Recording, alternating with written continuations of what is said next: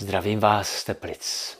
Tuto neděli skončilo v Římě první zasedání synody o synodalitě. Církevní reformisté budou naštvaní, že nedošlo k žádnému přelomovému rozhodnutí. Konzervativcům zase vadí, že se vůbec o něčem jedná, když přece není co řešit.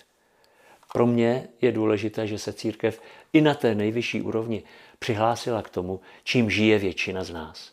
Že měla odvahu mluvit o věcech, které nás trápí, ale doposud se o nich nemluvilo, nebo dokonce nesmělo mluvit. Třeba otázky genderové identity, vztahové orientace, krize manželství nebo sexuální morálky. Synoda neřekla, že to, co církev doposud tvrdila, bylo špatně.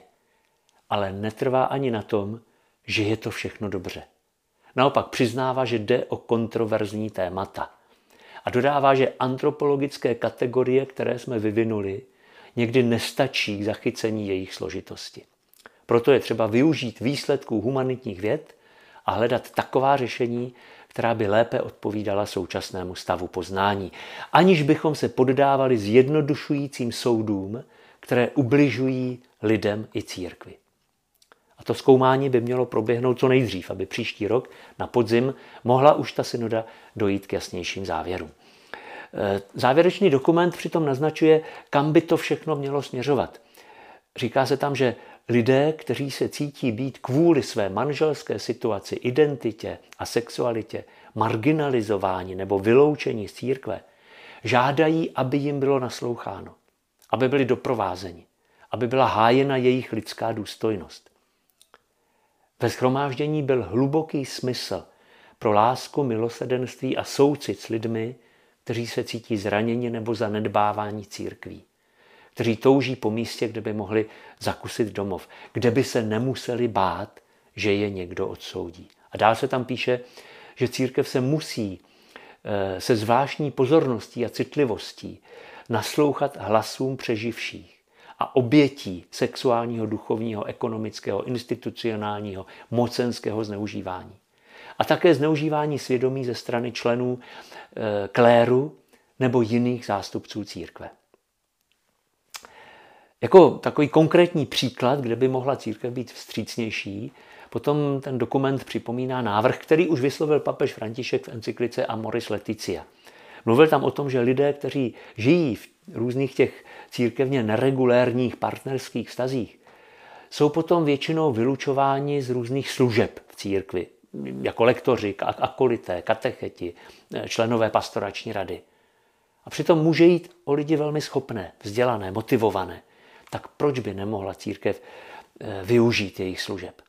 Papež navrhuje, aby se tahle praxe změnila. A synod dodává, že by se to mohlo týkat i bývalých kněží, kteří se oženili. I oni by se mohli zapojit do pastorační služby, kde by využili eh, svou kvalifikaci a zkušenost. Tak já si teď eh, kladu otázku, eh, jak by to zkoumání, které synoda dala za úkol celé církvy, mohlo konkrétně vypadat u nás. Jaké aktivity bude iniciovat naše biskupská konference? Jak se zapojí teologické fakulty? Kdo bude analyzovat názory odborníků z oblasti psychologie, sociologie nebo etiky? Budou vytvořeny nějaké bezpečné komunikační cesty pro lidi, kteří se cítí církvi zranění a zatím se stále bojí dát své zkušenosti najevo?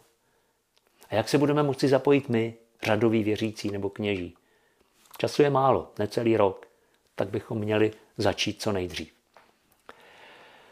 Synoda se taky zabývala postavením lajků v církvi a zvláště žen. E, připomíná stejnou důstojnost všech křesťanů na základě křtu, jak to učil už druhý vatikánský koncil. Ale navíc upozorňuje na praktické důsledky. Třeba, že jsou lajkům stále častěji svěřovány role, které byly dříve rezervovány pro kněze. Jako je vedení farností, kaplanská služba v nemocnicích nebo věznicích, e, vedoucí pozice v církevních institucích, Eh, na úrovni diecézí i Vatikánu.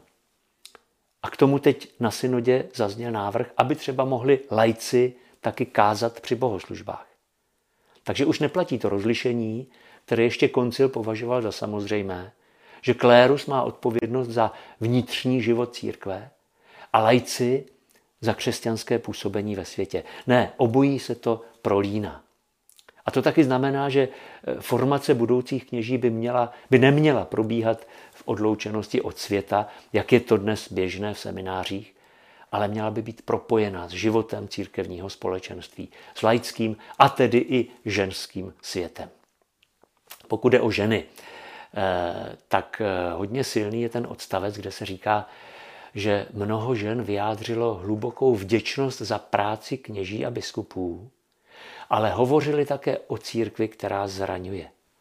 Klerikalismus, mačismus a nevhodné použití autority nadále hyzdí tvář církve a poškozují společenství. Je tady nezbytná hluboká duchovní konverze jako základ pro jakoukoliv strukturální změnu. A dál e, se tam říká, že je taky naléhavě nutné zajistit, aby se ženy mohly účastnit rozhodovacích procesů a převzít odpovědnost v pastorační péči a službě. Papež výrazně zvýšil počet žen na odpovědných pozicích v římské kurii a totež by se mělo stát i na ostatních úrovních života církve. V tomto směru se musí změnit i kanonické právo. Tak, eh, to bylo o eh, zapojení žen v církvi celkově, ale pak se tam taky mluvilo o jáhenském svěcení žen. Tady stojí za to ocitovat přesně tu formulaci, eh, která ukazuje, jaká pluralita názorů se na synodě aspoň v některých otázkách projevovala. Takže tam se říká, byly vyjádřeny různé postoje ohledně přístupu žen k diakonické službě. Někteří se domnívají, že tento krok by byl nepřijatelný, protože je v rozporu s tradicí. Pro jiné by naopak poskytnutí přístupu k diakonátu ženám obnovilo praxi pravotní církve. Ještě jiní v tom vidí vhodnou a nezbytnou odpověď na znamení doby – která by byla věrná tradici a zároveň by našla odezvu v srdcích těch, kdo hledají v církvi novou vitalitu a energii. Někteří vyjadřují obavu, že tento požadavek je výrazem nebezpečného antropologického zmatku, jehož přijetím by se církev připojila k duchu doby. Tak, teď si z toho vyberte. A podobná různost názorů se objevuje i třeba v otázce eh, povinného kněžského celibátu. Ale zase, máme rok času na to, abychom hledali jako celá církev, pro kterou z těch možností se rozhodneme. Ta zpráva mluví o mnoha dalších věcech. O decentralizaci světové církve, o povinném zřizování pastoračních rad, o jasných kritériích a větší průhlednosti biskupských nominací, o vstřícnosti v přijímání Eucharistie navzájem mezi církvemi, o výzvách a nebezpečích digitálního prostředí a umělé inteligence. O spoustě dalších věcí.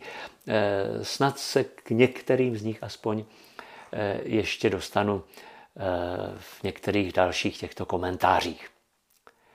Myslím, že význam té synody dobře vystihl rakouský známý teolog Paul Michael Zuléner, když napsal, že během těchto čtyř týdnů se významná část církve stala synodální.